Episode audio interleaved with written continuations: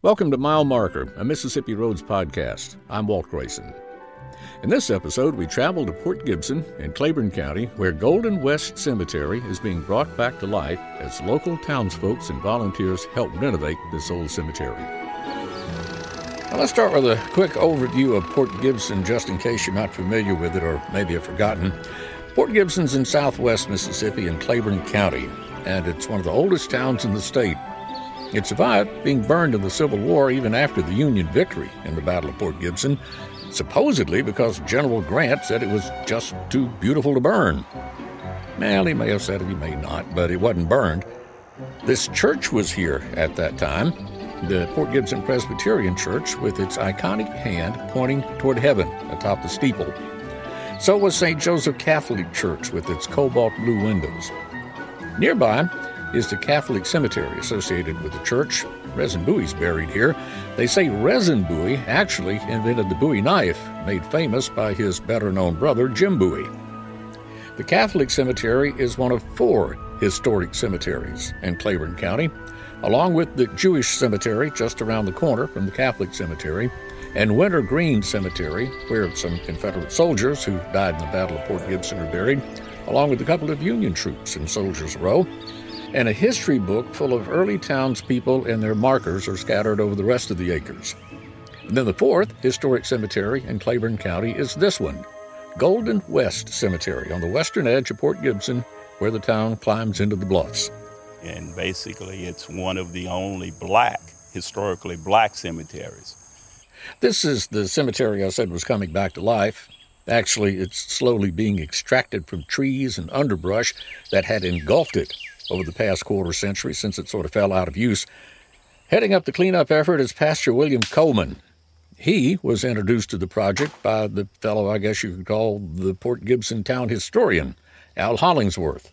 Then he asked me to come out and look at it.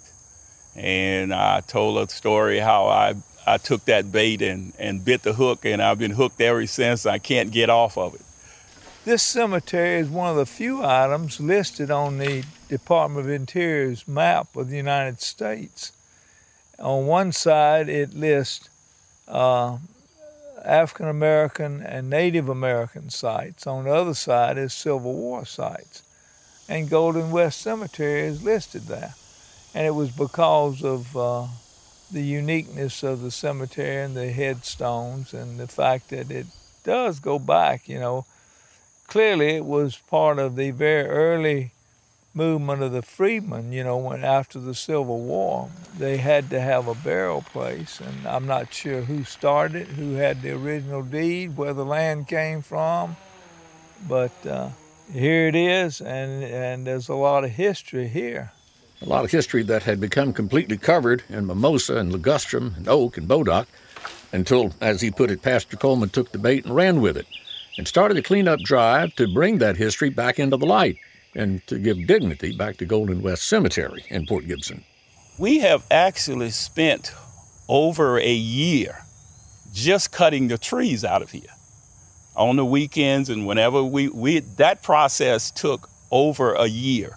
I've had help with my family, Lorraine Hunt and Robert Hunt and my sister Clara and just my immediate family. We started out but then as it went on, we ended up getting a lot of help from some individuals that came in. And then one of the biggest ones is AmeriCorps.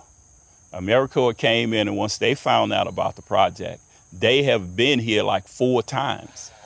And that is what has really helped us to, to get to the point where we are now. And the practicality of the cleanup is to restore a landmark in the community. But cemeteries have a meaning beyond the practical and beyond just this one cemetery, and attract many people to join in projects like this cleanup for reasons of their own. Jessica Crawford is one of those individuals. Although professionally she is the Southeast Regional Director of the Archaeological Conservancy and has a keen interest in the well being of Golden West Cemetery, her participation is more of a personal thing.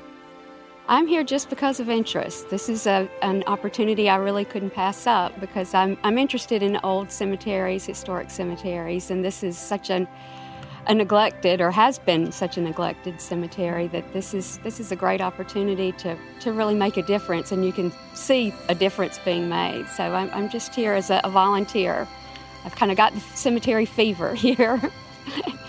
You become interested in the motifs on the different types of headstones or you know you read a little bit of something on a headstone about someone and it makes makes me want to go back home and look something up find out more about them and I, I find comfort in them also. You know that it's because I've I've lost people that I love, and it's sort of you know I'm not the only one, and, and it's it's just a, it's they're comforting places to me.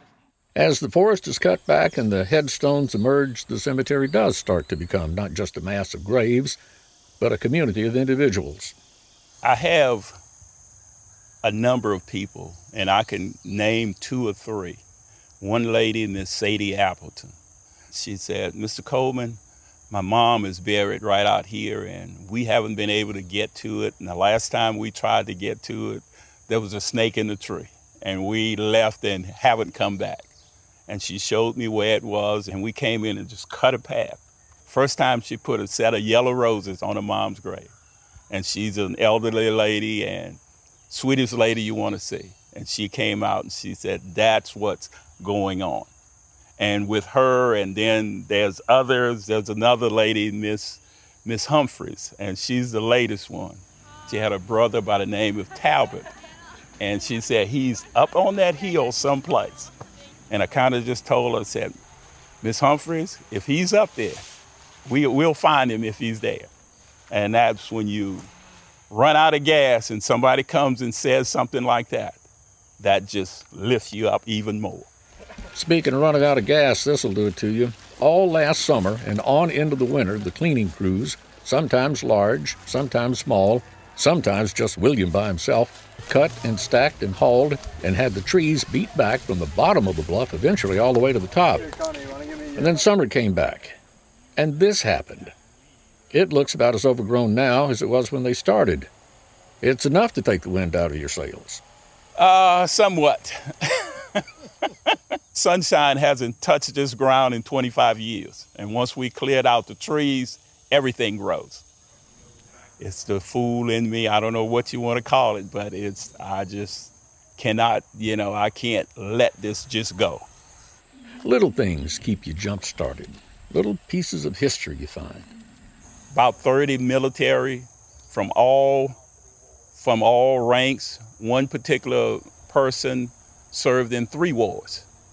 Then there's a realization that life is coming back to the dead, or coming back to visit the dead anyway, because they can get in here again. And just since we've been doing this work, there are so many flowers that people have come out and just just just did because they can get to it. There's also the philosophical aspect of digging this history out of the underbrush where it can be seen and celebrated again. How do you go forward if you don't know where you came from, if you don't know how it was? And they have a tendency to say if you don't learn from history, you're going to repeat it. History sets the trajectory for the future. There's no place to go if you have nothing to aim for. But you see these people and their markers and the love with which they were buried and read their lives and the few words on their markers or in the symbols, and the past is set. From here, you go into the future. And therefore, bringing this cemetery back can bring back direction and hope. It needs to live again. Cemeteries have never been a place for the dead. They've always been for the living, a place for us to bury our dead and remember them and revere them. And a reminder for us to live our lives conscious of the inevitability that someday we will be joining them. We hope you enjoyed learning more about Golden West Cemetery. Special thanks to our guest, Pastor William Coleman, Al Hollingsworth, and Jessica Crawford.